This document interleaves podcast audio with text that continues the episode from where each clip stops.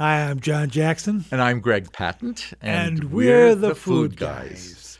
Well, Greg, you are the master of so many things. But when I went over bad? to work with you on the shows, you started blathering away about lasagna. I made this lasagna very recently because it's morel season. I decided I was going to make a lasagna using morel mushrooms, keeping it very simple. I decided to use morel mushrooms as the main flavor. See, I, am just guessing. You took a bunch of morels and you just threw them on top of some pasta and baked it with some cheese on top, right? A little bit more involved than that.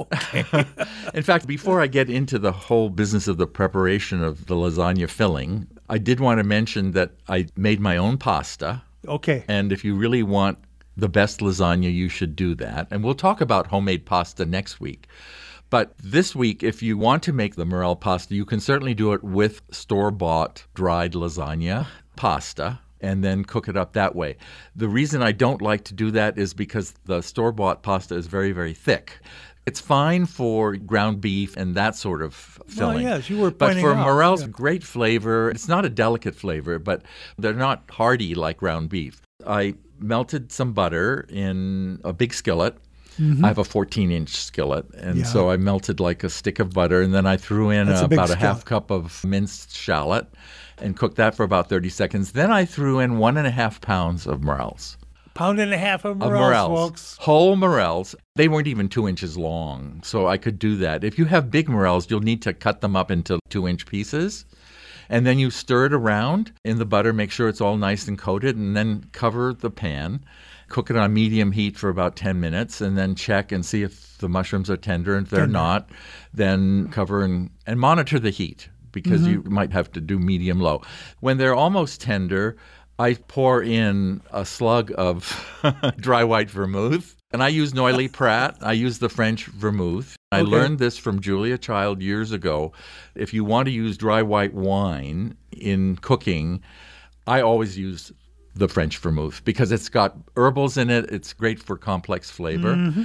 Keep cooking it uncovered at this point until the liquid is evaporated, and then you can season it with, say, salt and pepper.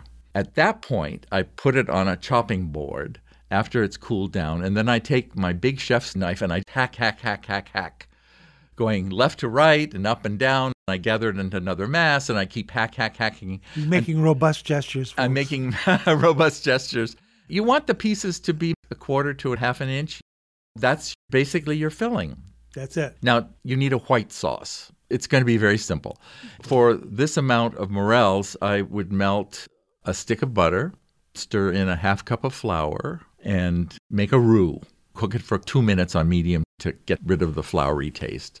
Four cups of milk that's heated up to the simmer you should be heating the milk up while you're making the roux. And then when you have this lovely bubbly roux, you take it off the heat, pour in your hot milk all at once with a wire whisk, make everything smooth, put it back on heat until you have a nice thick sauce. Oh, yeah. Which you season with salt and pepper. The only other thing you need is shredded Parmesan cheese, four ounces of that. Mm-hmm. So, to make the lasagna, layer your cooked pasta, one layer in a lasagna pan, about 11 by 7 Mm-hmm. Put in some of your sauce. I can't give you an amount, maybe a quarter or so of the sauce that you've made, and then a third of your morels, and then about a third of your cheese. You do this two more times. And so at the end of the two more times, you have three layers of pasta. You make a final layer of pasta and you put the last of the sauce and the last of the cheese. And you can make this ahead of time. If you want to cook it right away, put it into 375 oven and bake it for about 45 minutes until it's nice and brown on top. And if it's not as brown as you like, turn on the broiler for a few seconds. After it's cooked, let it sit for about 15 minutes, cut it into portions, and serve it. But if you really want to do it right, do it with homemade pasta, and we'll talk about it next week. And that's a very good reason to come back and listen to The, the Food, Food guys. guys.